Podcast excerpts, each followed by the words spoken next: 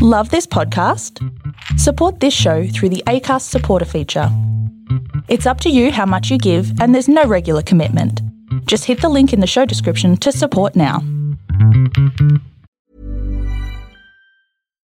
Botox Cosmetic, out of botulinum toxin A, FDA approved for over 20 years. So, talk to your specialist to see if Botox Cosmetic is right for you.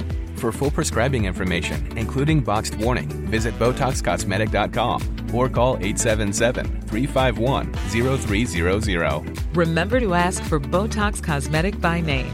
To see for yourself and learn more, visit BotoxCosmetic.com. That's BotoxCosmetic.com. Hey everybody, welcome to the Bowlology Report. Damien Fleming here, very excited, very excited about special guest. Uh, He's a man or he's a former Australian Test cricketer. He's treasurer of the fast bowling cartel. former Cricket Australia board member. He's got a master's in business because he's smart. He's an ex-fast bowler.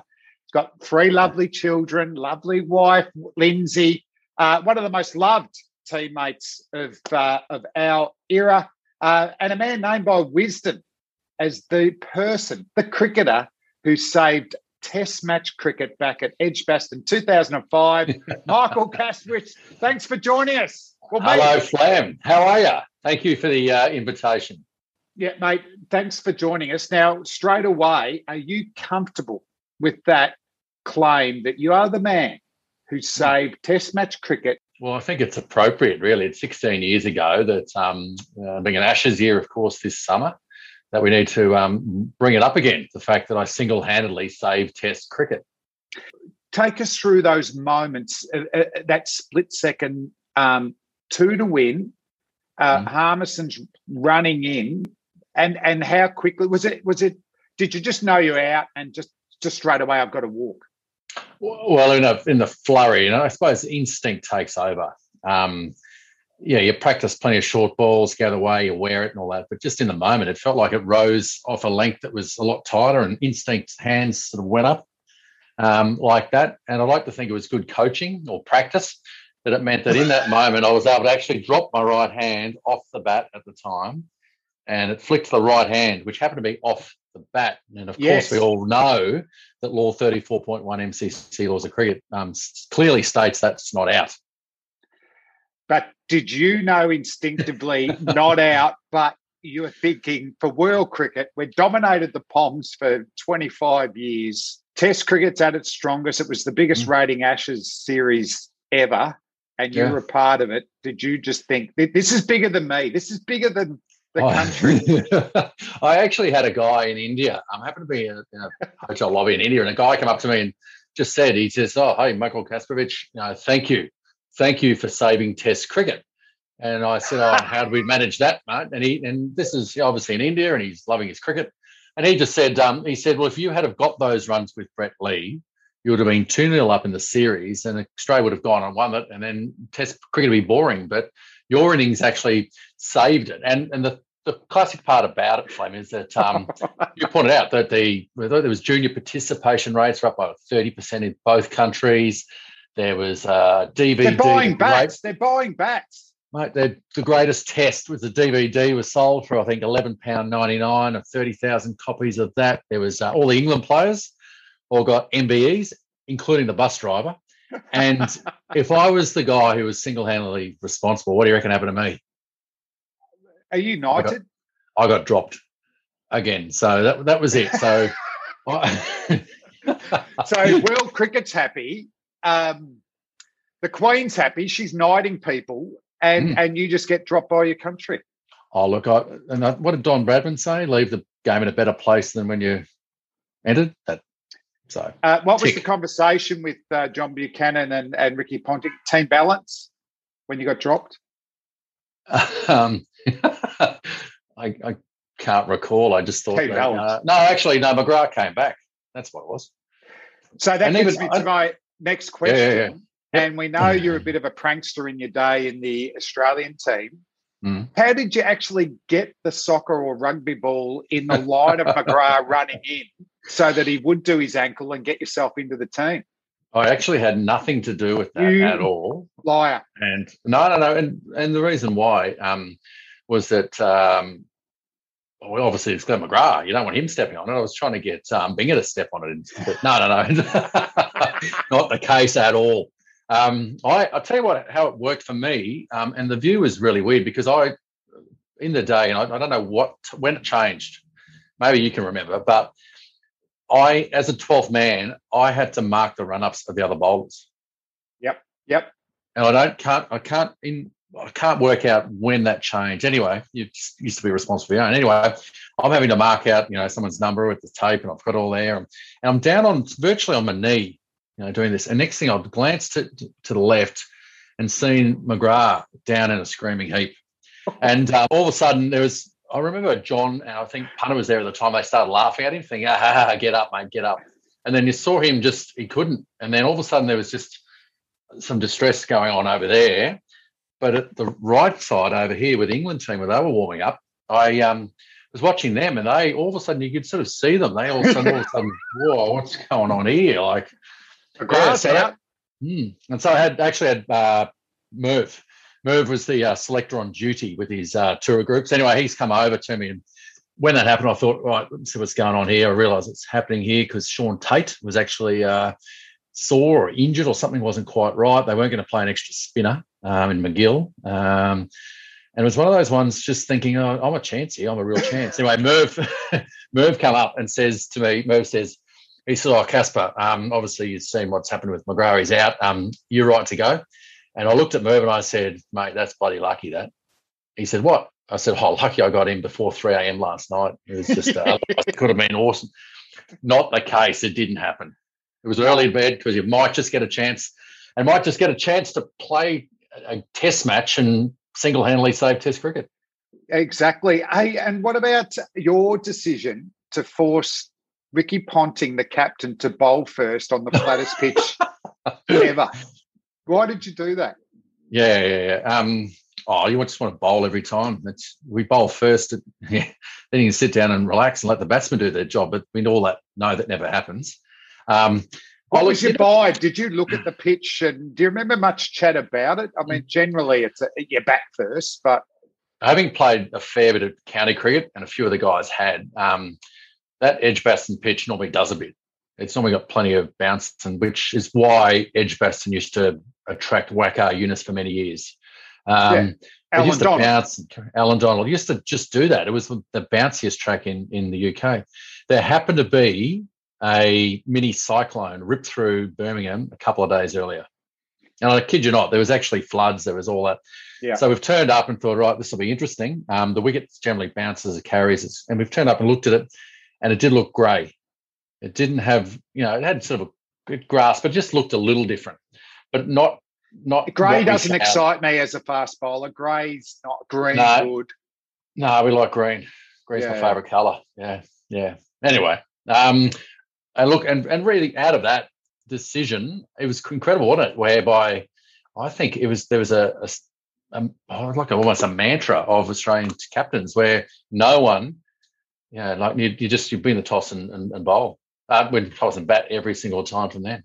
No, well, I was to. with a, a, a tour group with Merv. He was doubling up Oh, yeah. selectors and chairman of thing, and and that first uh, that first two hours was was was nuts, wasn't it? Like it was just aggressive fields like you do, and and it just didn't do anything. But fast forwarding, so Mm. you walk out, sixty two runs needed. Um, you're in pretty good form. I mean, you, you, you're coming out on a king pair.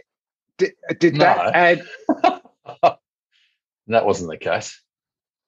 You made a first ball duck in the first innings. Like, what do you mean, a king pair? Well, a king pair um, is when you make two golden ducks. Don't know.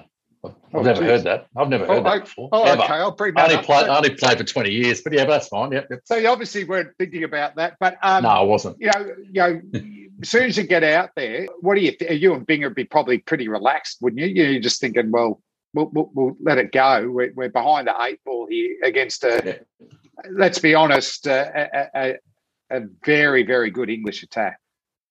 Mm. Uh, and that, yeah, it was incredible. I- what happened going out with Binger and the noise Um, yeah, that the crowd were right in anyway. I went up to Bing and sort of smiled at him and um, and said, "Right, mate. Well, you know, we just got to keep obviously the heads and nose and toes. I suppose were was what they were looking to do and try and get us out yeah. every single ball. And one of the things I remember saying to Binger, and we said, just let's have some fun, mate. Just you know, see how we go and how deep we can get this, and just have fun.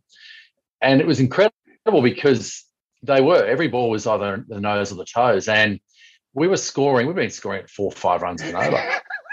um, not so through blazing cover drives or hook shots. Well, I'll tell you what happened. Well, the whole way through, I think um, there was a, short ball from uh, I don't know, it might have been Flintoff, and I sort of leant back and gave a bit of a cut, you know, feeling quite comfortable with that sort. Um, and it and Trade Simon Jones ran in from third man and spilt it, bang. So we're like, oh right, maybe that's it. Maybe we're away here. And it was incredible because um, we were just scoring runs and runs were coming, and then all of a sudden, I just remember it was really distinct. This when um, Flintoff was bowling and he's bowled to Binger. I was at the non-strikers end. He's bowled to Binger and it's hit the foot marks down the leg side.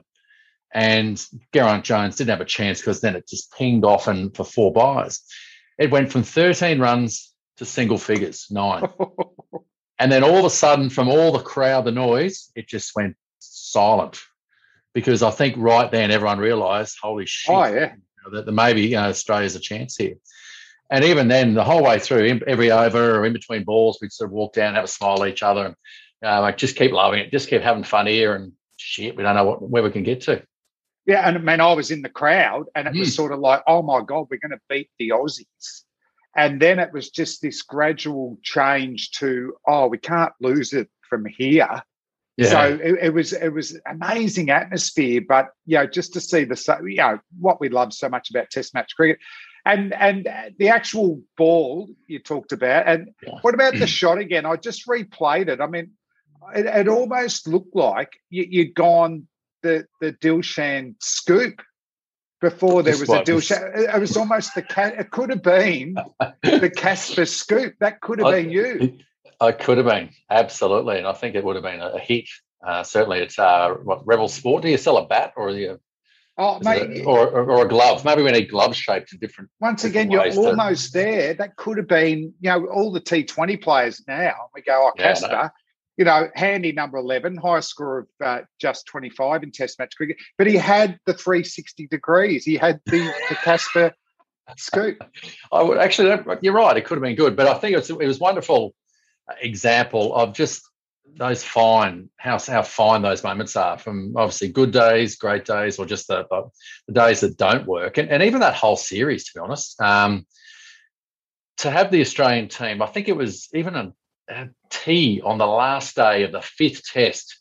It was still in the balance. There was a chance yeah. that we still could do it, and it was like double extra time, and that's why it was the greatest series because it, it, just dragged it out. The moments throughout the whole every test match were just extraordinary. and, like um, a, yeah, it was like a hundred miles an hour the whole series, wasn't it? Like it was just insane. Yeah. And, and what about was, yeah. what about the iconic moment that you also missed out at? You know, Freddie goes to Binger, but where, yeah. where were you? You should have Where gone in there, ran past Binger and shook because Freddie's so famous. I mean, it, it, could have been you in that iconic it's, team, you know, sportsmanship yeah. moment. Oh, yeah, the thing was, I think I had people come to me and said, "Oh, you know, that photo, you know, what, what did what did Andrew Flintoff say to you? You know, must have, and I said, uh, I was down the other end, and no one gave a shit about me. I think I think Freddie might have been saying "suck shit, mate." That's we won all. I don't, I don't know what he said. But it's but, the um, perception. You've always talked about it. It's the perception. I have absolutely, and even I'll tell you one one little takeaway from that whole series, and maybe my my, my uh, the lens I've always seen the Australian cricket team has been really unique. So 10 years, um, I was in that team and spent time in and but also out. 13 times. Um, I'm pretty sure I was told once that I was actually dropped from the team. I actually find my way back in. But one of the things I saw is my unique view I had of the team was um, the people and yeah. the way the, the behaviors or what they spoke about. And expectations and and it really it's a bit like your own kids you go away for a week when they're really young you come home and then things change you know there's new words or new things they're doing yeah And so coming in and out of that team within the, in the, all the individuals that we all know so well and the environment. But I reckon that Ashes series was the one time in that 10 year period when in that dressing room the word luck was used. And the reason why yeah. I'm framing it like that is that the only team that talks about luck is the loser because you, yeah. you, you need luck winners never, you know, celebrate. Yeah, how lucky were we? And everyone, and that's that really we were because there was, you know, uh, bad decisions or you know Simon Katich getting LBW with pitching that far down leg, or or there's you know drop catches, great catches, injuries to gun players, all those things that sort of you feel like when you're losing are conspiring against you. Um, but when you're winning, you're just you're on. Yeah, it was interesting. Someone uh, around the party there, you know, I think it was their first trip. You know, I remember him saying it was interesting how a, a great team can still lose confidence quite quickly. You know, it's yeah. still such a and and then you know that the language changes as you said. It's not we're got it's not we're going to get better or you know yeah we'll change. You know, uh, we're just having bad luck. Um, body language is such a strong thing as well. So you know what yeah. else? You know what? Yeah, you know what else was really different about that one trip was um because there was maybe it was the first time where we had sort of families um, come and stay because all the time away, um, you know, with accommodation. I, I think remember Gilly Adam Gilchrist. Um, his family had stayed needed a bit more room in another apartment away from the hotel and the hotel, team hotel. Um, but what was kind of really weird was that it became like a workplace in that you'd go to work in the morning, you catch the bus, have breakfast with your family in the hotel, and sure, it's not every day you're doing a buffet. Um, but you end up you end up going to work, getting on the bus, going to work with your you know your colleagues, and then but at the end of the day, you'd actually get on the bus, you'd come back to the hotel, and we are almost encouraged. There was sort of a feeling like we should you know like spend a bit less time together, like sort of just spend time with family. Yeah. And and what was weird about it was that there was internally there was a little bit of some bickering on some parts, partners, um, and there's people were sort of like treading a bit carefully. It was just a bit distant.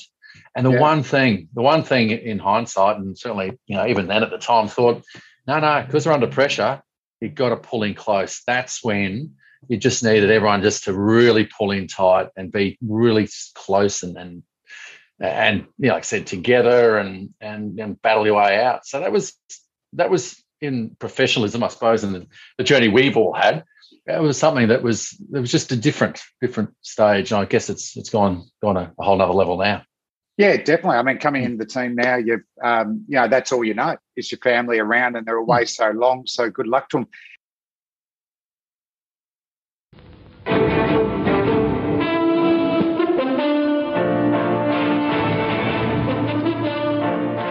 Hey, Casper, one of the reasons I got you on today, um, you know, you're chairman of Sportscor. Um, can you, t- you got an exciting smart ball launching. Can you tell us about, you know, your involvement there and, and going forward with this ball? Yeah, it's, it's, look, in my 20 years of player and 10 in administration in cricket, um, it's the coolest bit of sport tech, I would say. And the reason being that it actually gives you feedback, gives the player feedback. So instead of it being you know, um, a device or capturing data for the trainer or the umpires or even the broadcast, um, this is for the player because it's getting feedback. So what we've able to do um, with Kookaburra. So just quickly, that yeah, yeah, sorry, you're going. Yeah, with Kookaburra, yeah. what we've done is we've actually partnered with them um, and developed a smart cricket ball. Replace the cork rubber compound that sits inside the ball that the ball's built around. And in the Kookaburra turf ball at this stage, which is the, the best ball, um, we've got an accelerometer, a magnetometer, um, there's a battery. Um, inside um, the case that we've developed and all the testing we've done through the University of Queensland, um, which was the protocol that Cricket Australia put in place of just absolutely belting this ball and um, to try and break it, and we they haven't we haven't. So it's been a look classic startup story. Um, great taking a concept to a product and then into the consumer stage right now. So it's I'm really enjoying it. It's been three years. It's been wow. a hell of a journey. Um, and and through COVID action, as well. Well, that's where the hell of a journey really took over because when you're trying to raise money, um, for the business to save it. Um, managed to find a, a, UK company called Velocity Capital.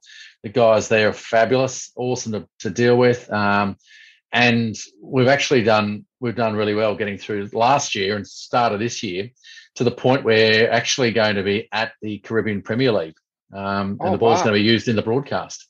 So August 26 um, this year, it's in the CPL. It's actually we've we've also getting the ball used uh, for the Brisbane Premier League, which is the amateur um, league up here in, in, Brisbane. It starts on Sunday. Um, I know that uh, Kayo is broadcasting two of their matches uh, on the Sunday, uh, back after each other, and streamed through uh, by Frogbox, Interact Sport, and My Cricket um, as well. So it's really exciting. The way I sort of frame what we do, and the reason why our purpose, if you like, is we want to empower the athlete. We want to engage the players all players at all levels, but also and mainly is excite the fans because they're going to see stuff, you know, from the fan level. They're going to see stuff they've never seen before. What we pick up is the speed out of the hand, speed yep. pre-bounce, and also speed post-bounce. Those three markers. The revolutions of the ball out of the hand and revolutions post-bounce. But what is, I reckon, the coolest one under the radar at the moment um, is power. So power of the ball out of the hand. So on release, how many watts is the ball coming out at? And, and so, what, what, does that translate to? Are you trying to work out, you know, potentially, you know, that's someone who bowls a heavy ball, or um, they're the quicker ones, or that's well, no, well, speed. You've got obviously the radar gun for speed, and you've got the, the deceleration, I suppose. But for me, one of the things was giving some context to all these fabulous terms in cricket. Yeah, you know, the, the heavy ball is precisely it. And so now we can actually put um, you know a metric around it. You know, so here's the data that says that you know Riley Meredith bowled you know that ball at 53 you know watts you know out of the hand, thousand watts out. It's out also interesting, you know, like even um, from from boy, young boys and girls uh, up to the elite level, they all want to know how quick they bowl. So I'm assuming this will be as accurate as anything and and consistency because you know hmm. working mm. being a commentator you know you, you, you commentate in some competitions and you go, nah, the radar gun is a lot quicker in this competition there. Um, for spinners who don't spin the ball, you know, yep. is it because they've got low revs? And even, you know, our old pastime swing bowling. Yep. Um, you know, we talk about that coming down the back of the ball is really important yep. as opposed to pushing it out. Um, You know, we might start to get some feedback on because um, they're the two arts that I think uh, we're probably lacking a bit in hmm. Australia is is is a, a, a, group of spin bowlers and swing bowlers, and and maybe yeah. this ball might might help us unearth a few. Yeah, I think that's what's the most exciting part about it is that um, for the first time we're able to pick up new data, and and when I say data, um, I suppose for a player, uh, for an athlete, an elite level, you've got a coach telling you that looks good and telling you how to do it. You've also got video; you can watch that. But the part I think for us as players, um, and it's hard to describe this to anyone who hasn't done it, but it's feel. It's yeah. all about feel. And yep. so when you've got these different sources of being able to see it on video, um, then you've got the coach telling you, but at the same time, you have some data to back up the feel that you got with the ball coming out. To me, that's that's the most exciting part. And as you pointed out, I think that's fine at the elite level. Um, and what we're trying to do is get at the elite guys using it and being Kookaburra um, the balls are used uh, in oh, certainly in Australia, but also every white ball competition around the world. IPL, ICC events, it's all the Kookaburra turf, white, um, white turf ball. But more importantly, I think then it's if it's in the broadcast because they're getting better, they're improving, they, we're loving that. The sports science loves that. If they're using it, then it's actually selling the message to every single player. So my big goal and dream for this business is to make it affordable, but most of all, accessible to every single player. So what a ca- what a so, catchphrase! You like it? I like it. Should be in marketing, but no. But this is the whole thing. It's it's it's all about that accessibility because, as you point out, it doesn't matter how old you are. You want to see how fast you're bowling, and if all of a sudden, yeah. you know, buying a 250, you know, $500 radar, yeah, that's not going to happen in club cricket or junior cricket. Buying even the revolutions to see that out of a $50,000, you know, TrackMan machine isn't going to do that either. So that's the beauty of it. And more importantly, it's about seeing what you've done when getting that feedback, even for my 14 year old son. But more importantly, it's about comparing yourself with your mates, yeah, your family, your friends, um, and even I think for as far as talent recognition, one of the things we can do, we can actually identify, um, yeah, where the balls are around the planet, um, and say the revolution. So what one of the things I'm really excited about doing is this all being in India, um, getting to tier not one and two and eight, 10, 15 cities, but out to the tier 50 cities. Yeah. Um, and you're getting going to find some wonderful stories. It's going to be an opportunity to change some people's lives. I really do feel that. Uh, it sounds exciting and good luck with that. We'll be keeping in touch with the progression. Good catch by uh, Michael Kasprowicz. Ball was hit pretty firmly. Might have just been the change of pace. Every now and again he, he rolls the, Casper, uh, back to your career one. to a degree. Uh, I've got a few little questions here, but it's a tough one off the top of your head. But can you describe your career and mainly your bowling i- in your stages from, from 17 to 35? Yep. Um, Development and yeah, yeah. I think um, I think we learn by doing is the sort of the, the theme overall. And I know when you're young, um, yeah, you, you steam in bowl quick because you can. You swing the ball because you can. And one of the things that I had, um, you know, I was even told, I think at one stage early on with by Trevor Hohns when he dropped me, I think it must have been the second or third time. Um, he said, Casper, we see you as a wicket taker, but you go for runs. And I hadn't been in the in the one day team. So I made it my sort of like goal for the next two seasons in domestic cricket. I think it was the FAI Cup back then, or it might have been Mercantile Dogs even. Mutual.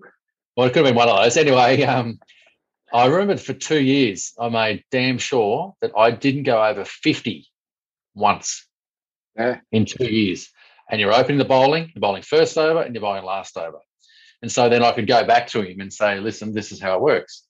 Of which straight away, and if you use the word perception, he said, oh, actually, right. And then surprise, surprise, I think in the next one day series, they end up started picking me again. Um, what I what I might have might have just forgotten to tell him was a couple of those innings I might have bowled six overs for about 48.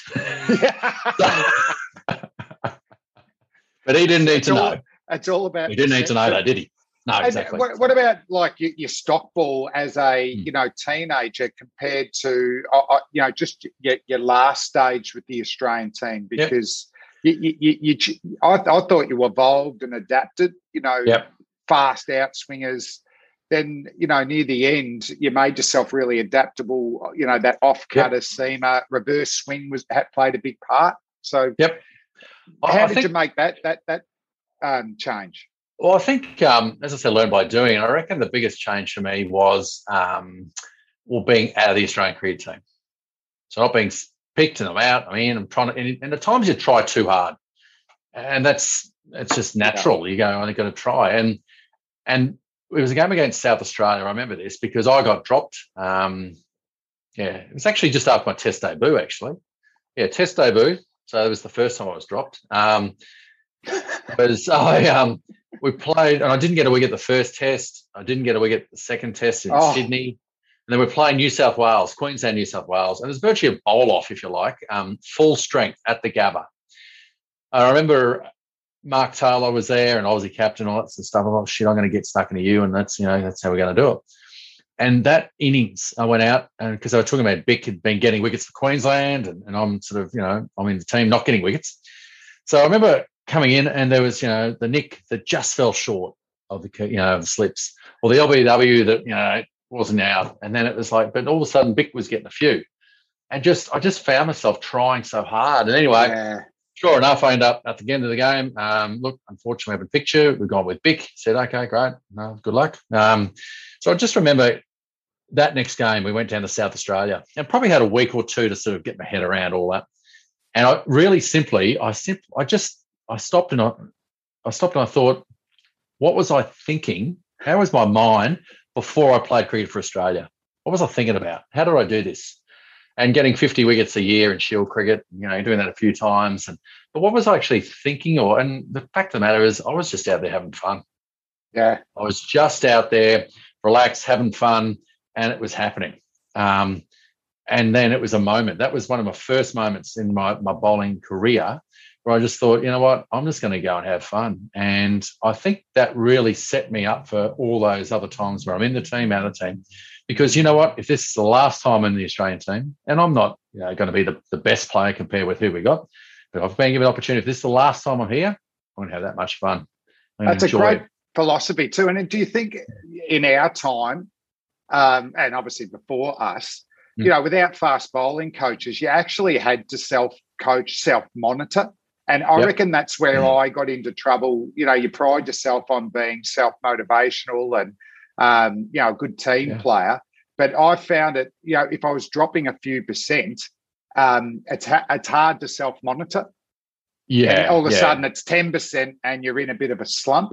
So, you know, did you did, yeah. were you able to self monitor when you were starting to try too hard again and then to reinforce no i'm playing because it's fun I, I got i got good at that because what i'd do i'd um you just find yourself firing up too much um, and getting frustrated. Um, and that was to me that was the key. That was the, the sign going okay just chill it out now. And even games when i tried to fire up you know thinking i'm going to be a fiery fast bowler to the point where I was, you know, accused. Sometimes people would say, "Oh, Kasper, you're too nice to be a fast bowler."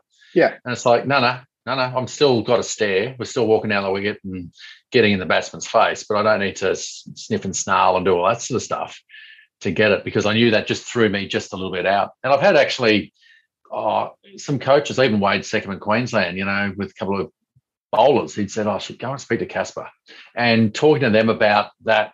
You know, instead of just trying to be something you're not, uh, or finding. I think that's what I said. Learn how you learn how it works for you was yeah. the key because for me it was it wasn't about you know running at a million miles an hour and bowling as fast as you could. It was all about keeping everything con- controlled and and ultimately that's why I use the term just having fun. And I think the journey. Um, I'm sure that every single person that's gone through it, you find your own word or way yeah. to do that. And the word for me, it was fun. I don't know. What did, what did you use, Flem? What was there?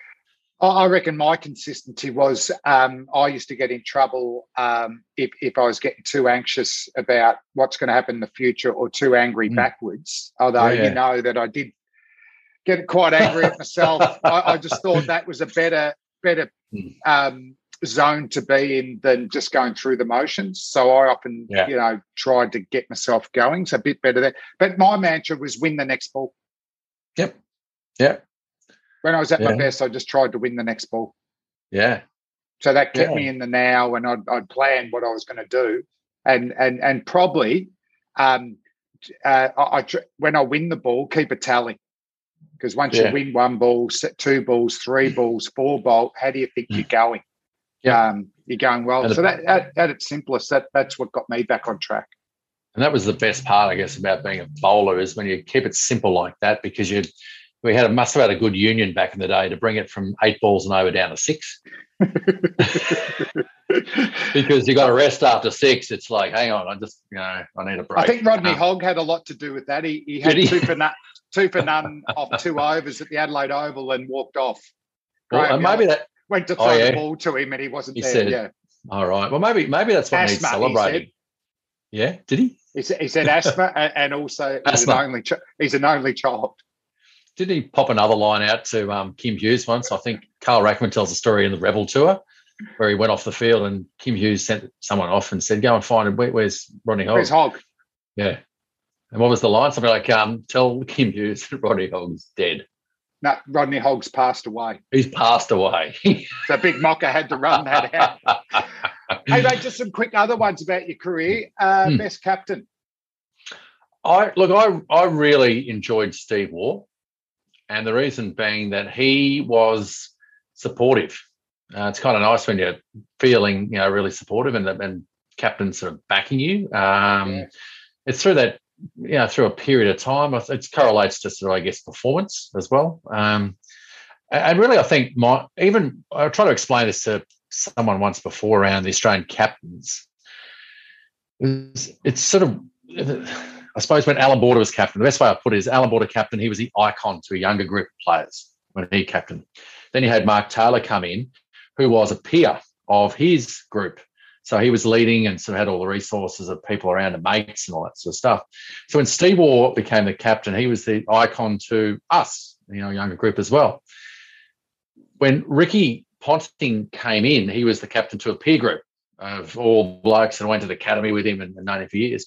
But then everyone left, and then he his trans his process then he had to become the icon. He became automatically icon to a group of players. Um, and then when he left, you know, Michael Clarke was that peer again, and then you know, I suppose he was he was sort of you know finding finding the way that that he did it. But for me, yeah, for me, under under Steve Waugh, I really you know I really enjoyed that. But I've got to say, my favourite captain, Adam Gilchrist.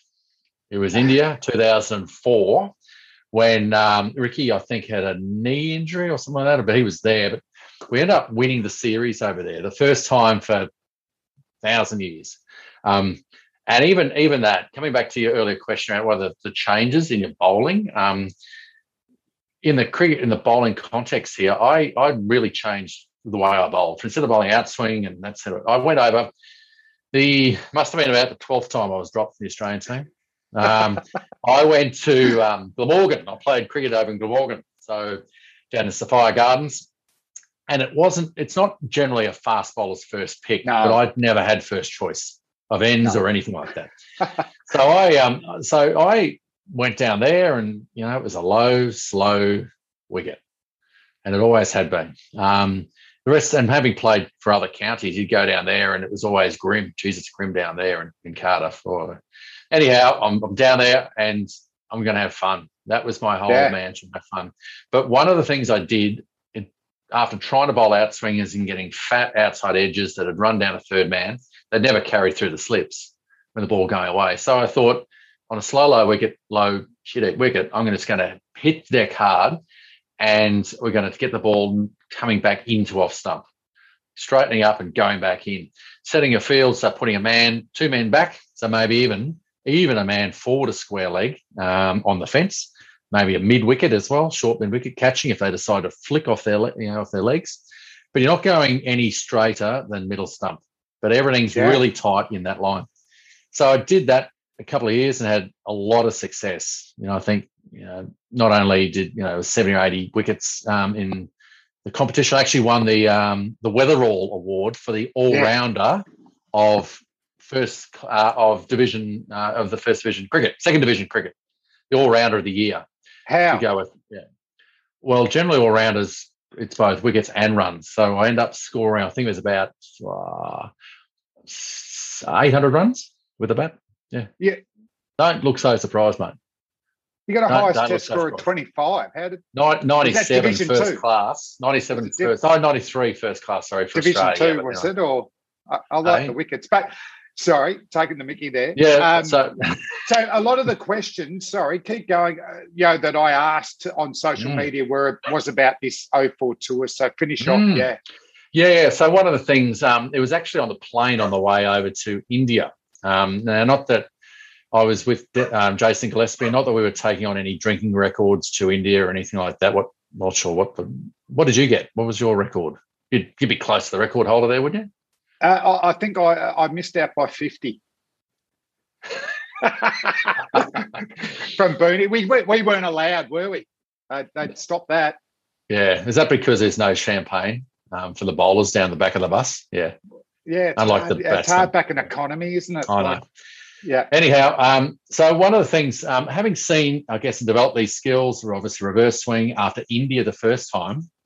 Well, I went there in 1998, um, and I'll, I'll come back to that. I think I'll come back after this, but when, when we when we turned up in India in 2004, it was the third time we'd gone there.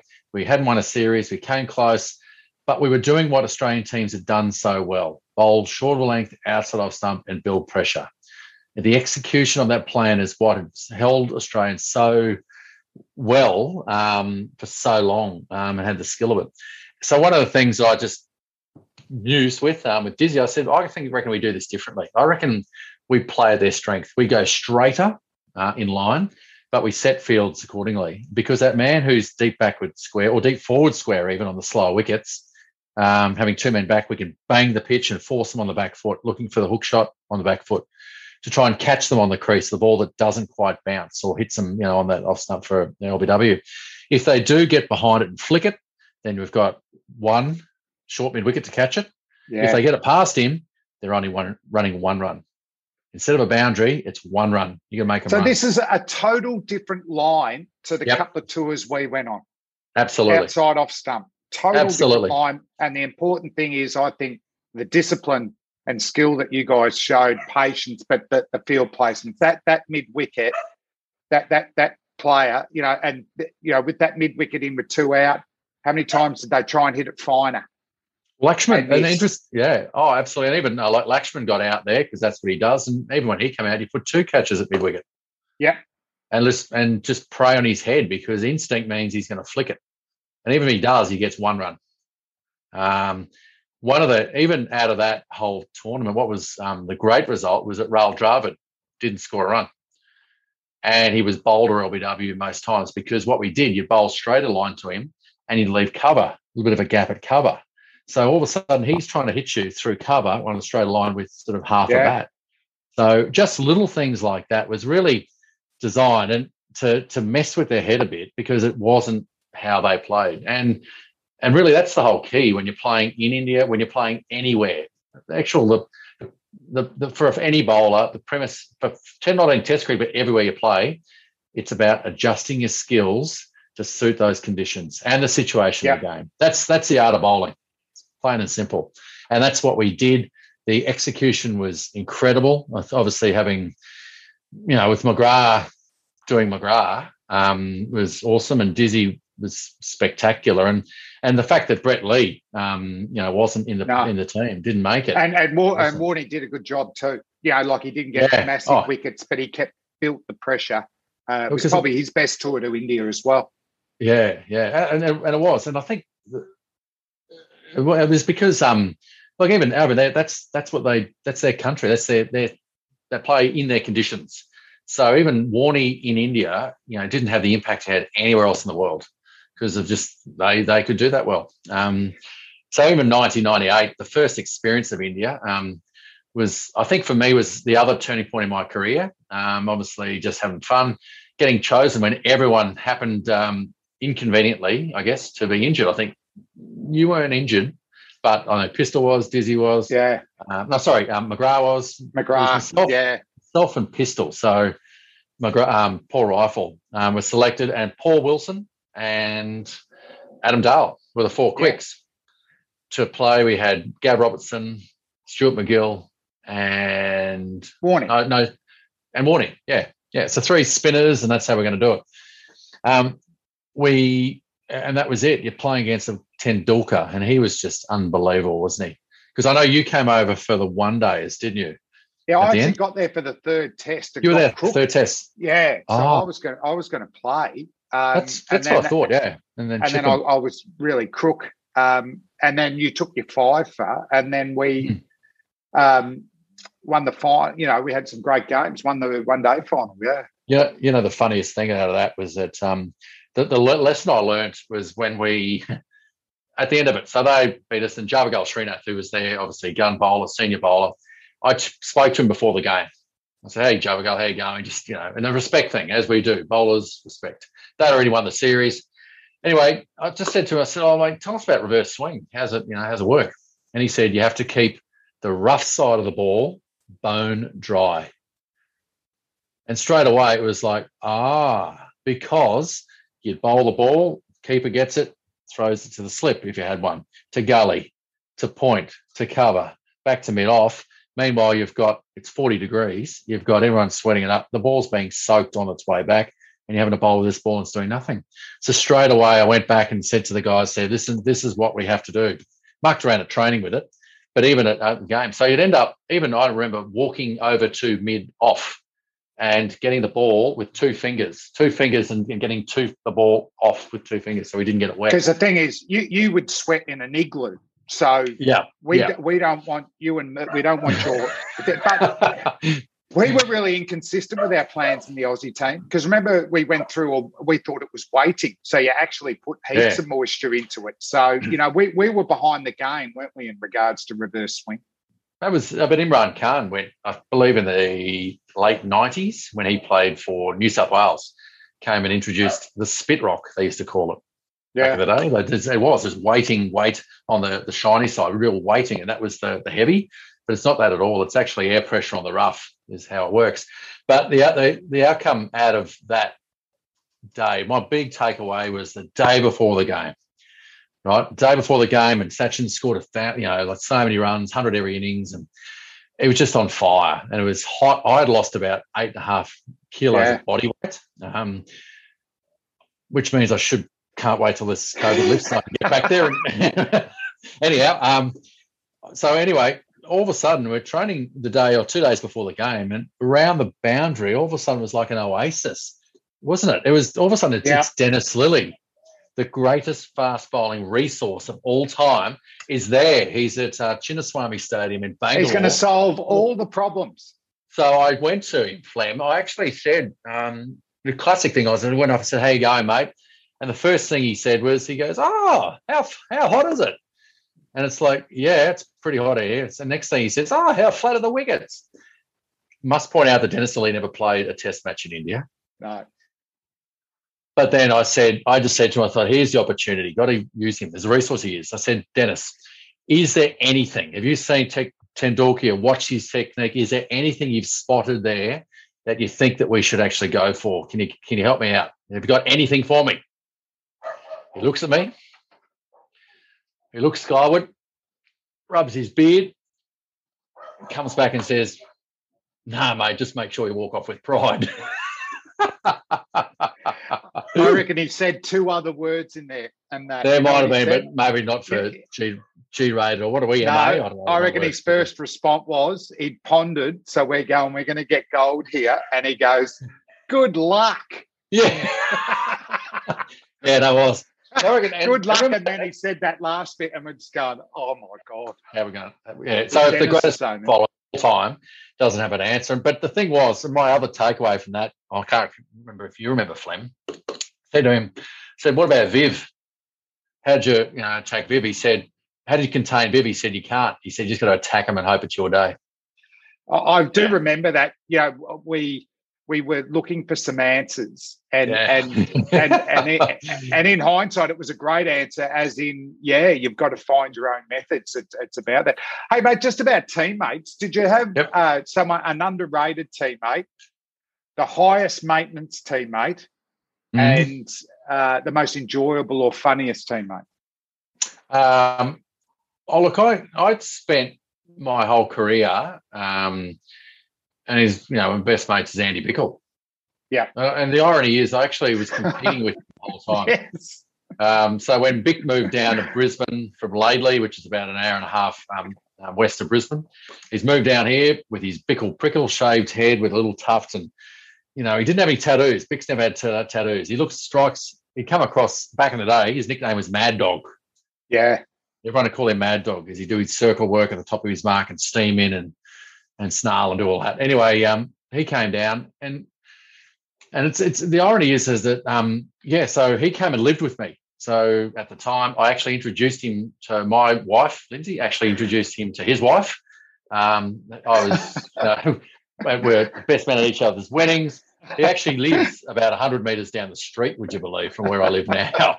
So, and and and it makes no sense for a lot of people, I think, and certainly no batsman would understand this. That I reckon our relationship is was what helped us out to get the best out of each other the whole way through. Because when I was in the team and not getting wickets, he was playing shield cricket, getting wickets, and then I'd get dropped and he'd come in. And then when he wasn't playing and not getting wickets, I'd be getting wickets to Queensland, and then I'd come in.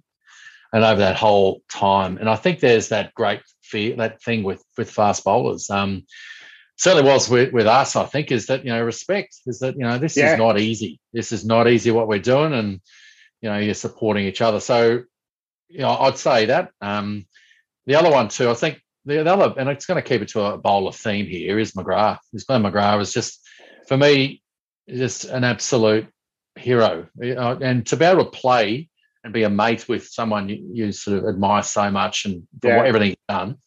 It's just it, it, it's we're luckiest people to do. Not only just live our dream with and get a baggy green, but also the people we've actually been able to knock around with. And I suppose And the reason- Pidge, you know, Hmm. he was the Terminator because of all the great players we played with. For me, Hmm. he's the greatest. Yeah. Not saying he had the most spectacular game like a Warne leg spinner, Gilly's Hmm. hundreds at a strike rate or great catches, Ponting number three, winning, setting up series in the first couple. But Yeah. he had he, he had no natural predator. McGrath. He was the predator. His record at home and away in in um, on all Oh. different grounds. The average is about the same, low twenties. Whereas all those three other guys, Steve Waughs and Mm. Mark Waughs, yeah, there was countries where they struggled against, but not McGrath. No, and that's the thing. The difference between his good day and his bad day was was nothing. You know, there's you wouldn't know. The, the, the, the way that I think he's that makes him just such an incredible person um, was the fact that, well, for lots of reasons. First, first of all, the fact he came um, was when I say identified, he played a game of cricket up in a country cup game in New South Wales, western northwestern New South Wales somewhere, Yeah, and someone up there was it Brad McNamara or someone said, "Oh, I think it was Doug Walters. Dougie. it was Doug. It's okay. Well, Doug said, "Come on down. Come on down to Sydney, play grade cricket." Um, Sutherland, th- they'll give you accommodation. So he's come down off his own back. You know, not country kid. Um, I was going to say, oh, not many life skills, maybe in city life skills. Sorry, Oh. city life skills is probably a better way to put I, it. I, I still I, I question that to this day. so I think I think that's for him to go down and be living in a caravan um, on his own and play club cricket and just was ex- extraordinary. So and just his journey. But the fact of the matter is, um, Great story. you know, well, even just with Jane, right? Jane McGrath, um, and living with that for the two of them, the fact that she beat cancer twice, you know, and, and went through everything there and all that hardship. I'll give you a good example. Every single time you'd, you'd see McGrath, is how you going, mate? Just out of manners. And his response every single time was never better, mate. Yep. Never better. Even to the point the day after um, he stepped on that ball, day one, Edgbaston Test Match 2005.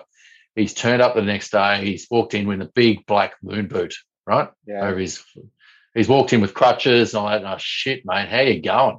Never better, mate. I've never felt better. Did you And you feel know- guilty? You know, putting that ball in his path, though.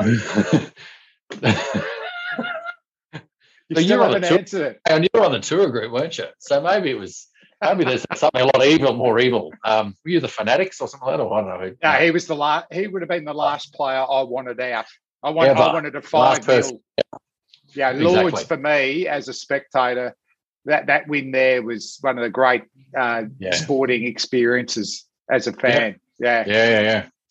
But and that's the thing with McGrath is that um, he just leaves positivity at all stages. As much as he he's lose his rag, he's lose his rag in the um, you know the dressing room, and things didn't work out for him. But he was just mainly consistent. mainly with his batting. That was the Yeah. thing, wasn't it? He, he took it so seriously. Hey, talk about positivity. Can and uh, what about worst worst teammate to be running the rock box, playing the music in the room? look, rooms? there's, it's, there's take your pick for a of, of top six batsmen in Yeah. any team generally. Um, Michael Slater at least had an element of of a sort of a, a Bon Jovi. At least there was some Yeah. sort of like guitar, Green in heavy Day. guitar. Yep. He he didn't mind that. Slats was pretty good like that, but he did control that rock box. You just had to really keep an eye out for, say, uh, a Justin Langer or more, even worse, Matthew Hayden. No. I think, because Matthew Hayden had put on all sorts of things. Like there was uh, Graham Connors, um, who was a country singer. Cyclone Season was a big one he used to love.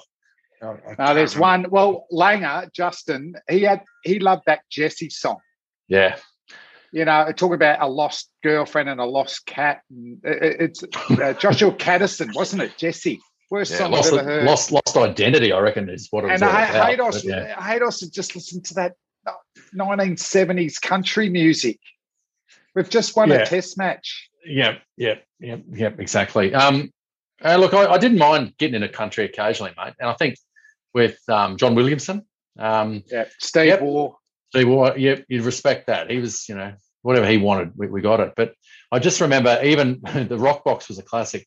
I, when I first made the Queensland team, must have been the second year or so, it was 19, yeah, 1991. 1991. The reason why I know that is that this is the 30th year anniversary of Pearl Jam. Boom. 10, the first Boom. CD, 30th anniversary. So I'd actually heard Alive the first time, and I thought this is the greatest song I've ever heard. Um, and then there was, I, even, I think I even splashed out, Lash didn't get cassette, but I actually got it on CD. That's We were- cutting edge in That was it. 91. was earning big bucks in our match payments back Yeah. then too. I was I was living at home, mind you. But Um, the CDs were actually twenty nine ninety nine, which was quite Yeah. expensive. An L- Well- LP was nine ninety nine. Well, I saved money. Like I said, I was living at home still, and so for house and board. Um, so I so the thing was, I actually thought I built up the courage. Young bloke, you know, the rock box. Someone kind of left unattended, a bit like a, a, a gap in a, a on a football field. You sort of see a half a gap, and I'm going to take it. I'm going. I'm in. So I put it down there. I put a live on there. I'm just hoping, you know, you, you want to sort of like really get, you know, connect to people in the team and show some initiative and all that. And all of a sudden, I, a lot, you know, live's going on. Anyway, all of a sudden, I had Carl Rackemann just get up, walk over to it, and he said, "This is not music. It is to be called music. It needs a rhythm and a beat. This is neither." And then just stop. So the best part about that rock box, Flem, and I think I did contribute um, to your book actually, uh, You Bowlology. did? I did, um, and that's the way I recalled at the time was that um, out of all those boy bands that we used to get, you know, the NSYNCs and uh, who else they were, Backstreet Boys. Backstreet Boys, Joshua Kadison, and even Bon Jovi for that matter. Where the hell are they now? Yes. Gold Jam. Oh, we've got oh, who else? We've got well, Well, Ace. ACDC. and They're all all our guys are still rocking and Foo still Fighters. And you know the best part about it, just like a fast bowler, they're adapting their skills and adjusting their skills to suit the conditions. Yes. Yeah. Have you heard that last Pearl Jam CD? is awesome. No, it's all good. And this is what I think the fast bowling cartel, you know, that you've, you've given a lot of insights for, for young fast bowlers here today. But one Mm. is listen to hard rock. Um, so my young, my son Ed, um, Ed Kasprowicz, he's 14. He's a fast bowler. He comes in, bowls quick naturally. Um, he gets that from me, but the best part is he actually gets his aggression from his mother. So he's got all the Ooh. tools. So he, um, so when he was 12 years old, um, the Foo Fighters were playing here in Brisbane at Suncorp Stadium. I managed to get hold of some tickets, um, and I thought, as a, a learning experience, be a good father bonding experience with his son. Took him to the Foo Fighters concert, and he was singing along with Dave Grohl, Oh, and yeah, lo- and loving it. So that's good Well, parenting, I- isn't it?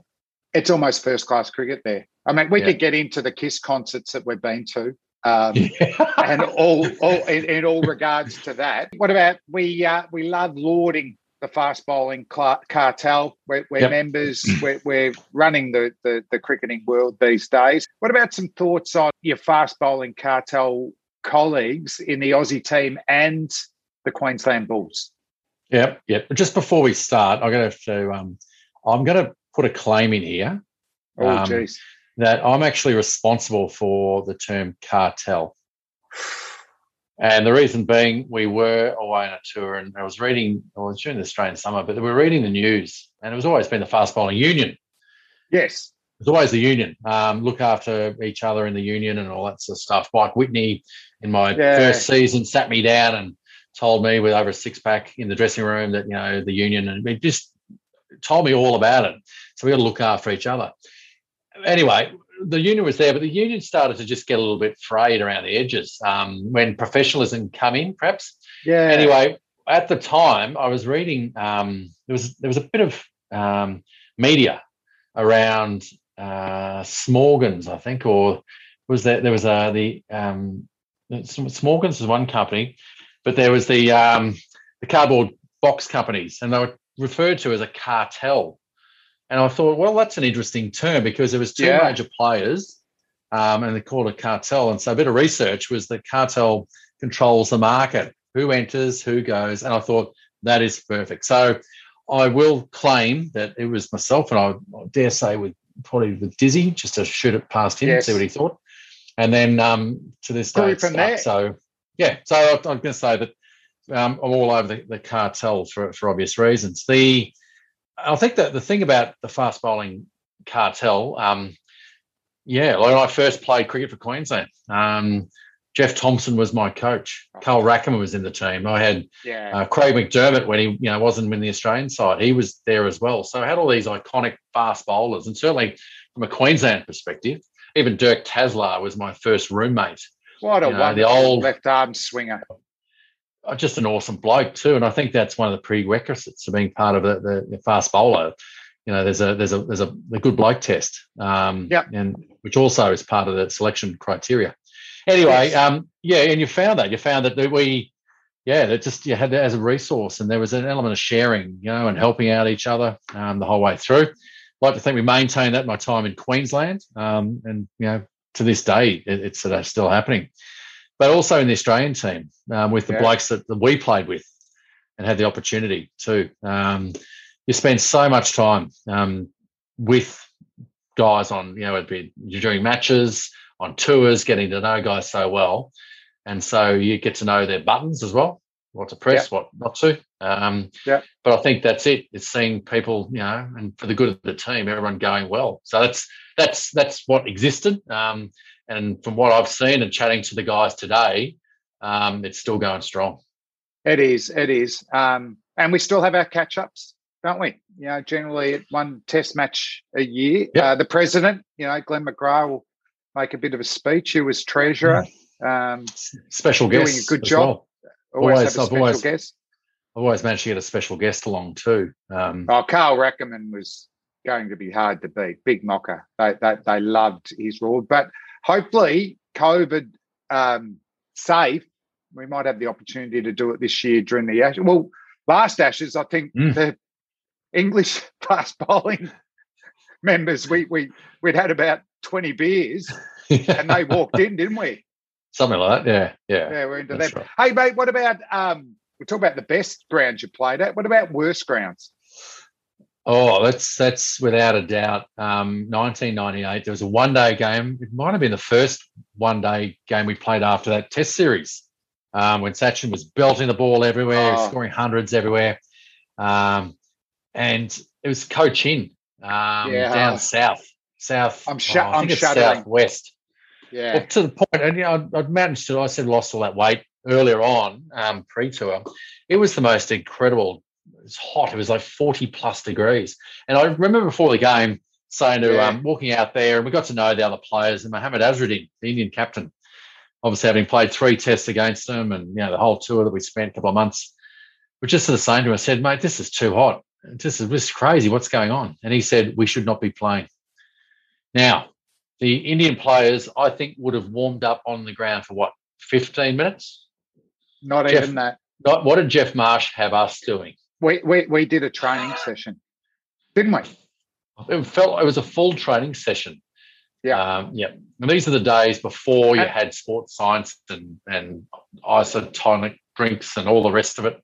We had water, we had um, Sprite, we had Coke, and Thums Up, which is the Up. an Indian version of Coke. It's a cola, but we quickly called it Thumbs Down, didn't Thumbs we? down. Well, I remember the day before, and I'd come. I just caught a bit of a flu, and then I was getting over that. But I just remember I've got unfit all of a sudden, you know, because we, Mm. we trained hard the day before too. But even in the Yeah. warm up, remember we're running, and the Indian players were sort of walking out, having a sip, little hit, and walking off, and we were going, "Oh, look at them, they're soft. We uh, we'll get them today." No, they're not soft. They were smart. They were, yeah, Um, they were smart. But when did you think you were in trouble? Because you were the first cricketer I ever thought was going to photosynthesize on the field. like you actually forgot Yeah. how to run almost, didn't you? Like you just collapsed. I, I didn't I didn't go on the gr- I didn't fall on the ground on the on the deck on the ground. But what happened was that we actually bowled. I think I bowled three five overs straight, um, and I, we even got uh, yeah some five overs straight. Um, and then I remember feeling out on the fence and not being able to breathe. I was actually like this, not being able to get any air into lungs. And of course, it's you know, and sort of all starting to get a little bit panicked about this, thinking, oh, I can't breathe. And anyway, I, I gave it an over two overs or something like that, trying to just do it. And I went, remember just going up to Steve Waugh. There was a point, I sort of jogged up to him. I said, Oh, Steve, I just got to go if I can't breathe. And he just looked at me, he's gone, get, Get off. off. And I remember going off the ground, and uh, Errol Alcott has just got me, ripped my clothes, and they just put me in an ice bath and just dunked me in this whole bath, full body in this thing. I was in there for you know for a while, felt like whatever, and then I said, right, I'm all right, I'm good. I went back out on the field. Yeah, I remember you coming back on. I've gone, he's Yeah, yeah. The big fella's back. get me out there again, get me out there. Anyway, I remember getting back out in the field, and then and then you know Steve Waugh said, "Okay, you're right to bowl." I said, "Yeah, mate, give it to me." You know, I remember bowling three balls. I reckon three balls. Then all of a sudden, it just kicked in, and my head was spinning. I couldn't see, and I thought the only way I'm going to get through this is a short run. So I ended up. I think I had about it was probably about I don't know, maybe like 15, 20 steps to a normal run. I ran off about I don't know seven steps, and I remember trying to muck around and trying to keep the fun happening. I remember with the ball in the hand, but with I think my left hand, um, like a jockey, I was trying to pull out the persuader, the, the, the whip. No, you were doing like that. You were doing Trying to pull out the shillelagh and just kick, But kick we're on not in on the joke. We're just going, he's lost it. I know. but at the, the, the part of that, there's a couple, a couple of things about that. The real takeaways for me were going, and you're sent straight off the field straight away. So I was off, bang, gone. Yeah. Um, I remember getting on the bus, and I think Ricky Ponting, is it part of, or Marto might have vomited on the bus, just, just, Yeah. just to be Punter. Yeah. yeah, puddle on the bus. Um, I remember going back to the hotel room and I had this awesome roommate. Um, oh, it was actually David Fleming. Um, going back to the room and in amongst the, the channel, whatever it was, but the Bollywood theme music in the background in the room, I remember lying down on my bed and sort of not being able to move, but then all of a sudden just crying. I was just, I was just crying. And I just couldn't help it. I said, I don't know what's going on, mate. And you've looked at me and I think you just, did you get Hooter once again at physio? Oh, and I just said, got on to Hooter. It was like being Billy there, but it, you were just so disorientated. Like you had no control over yourself. So I think I like, I think what I needed was a, a, a ham and pineapple pizza and a, and a chocolate milkshake or something like that. So, and maybe a bit we go one of those that night? No. Uh, but I, I do remember that we, we travelled next day, played the next day in 43 degrees. Um, I, Oh, I think think- you did get a rest, but it was like Oh, in this day and age, you'd be four or five days off. But Yeah, a um, month. But I remember Hoot come in and, you know, he, he- obviously he was a lot, but I was bloody worried about you. But it, it was funny how early on it was more about, oh, I've got unfit all of a sudden. Um, so I, I, it I no, actually no better place. Yeah. No better place to so pass away, heavy. is it? But no better Oh, place to pass been. away than playing cricket for Australia.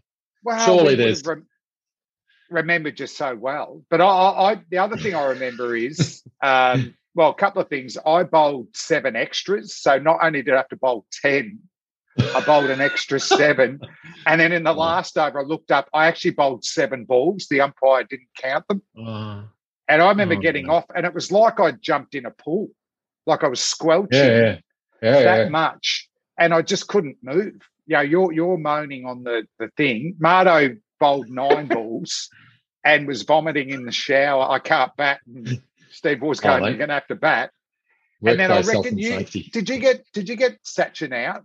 I did get him out for less than 20 runs. I, I got to look at the game, but um, the, the No, I'm- irony, and that's that's the irony of that match, isn't it? That um, he got man of the match in every Test match and all that. We managed to get him out for like less than 25.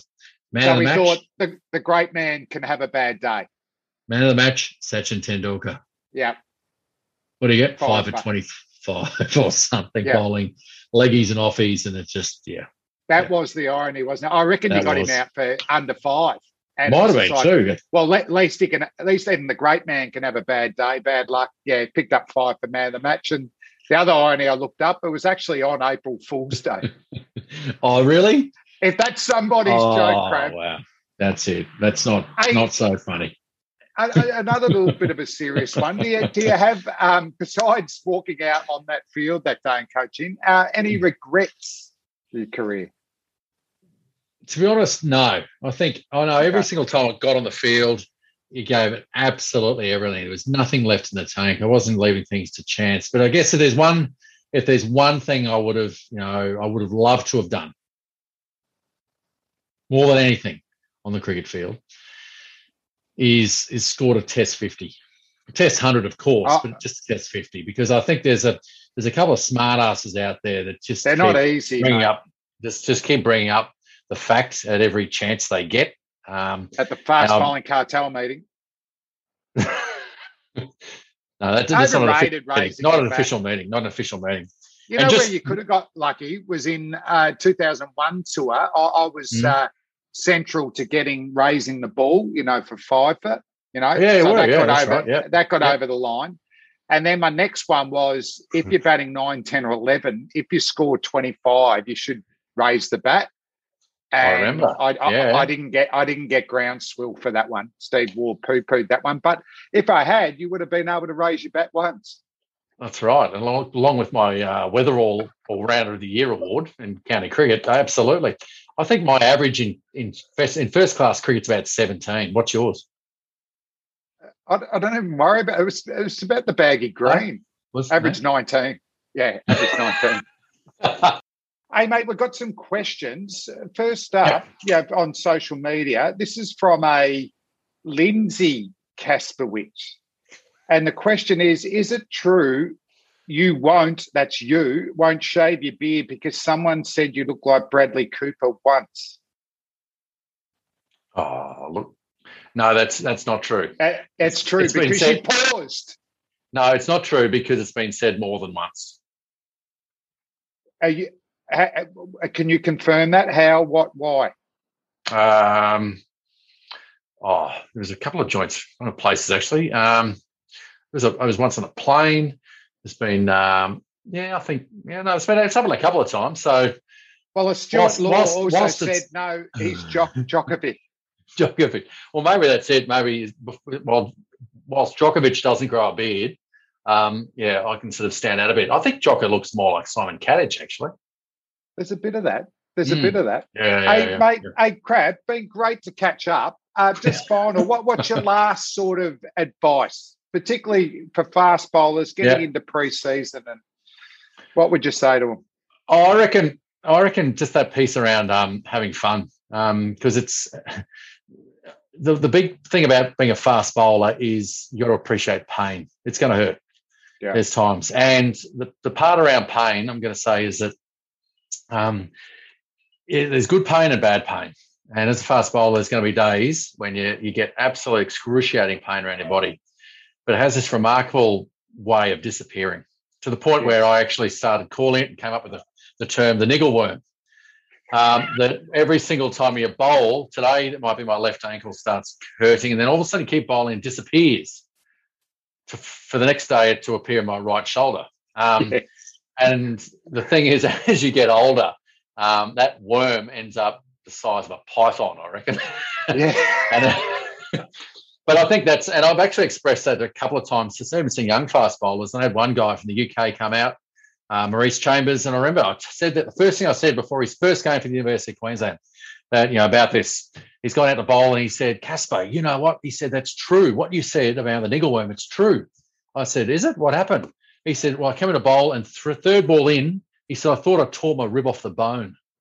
He said, but I kept bowling, and then all of a sudden it, it, it was it was fine.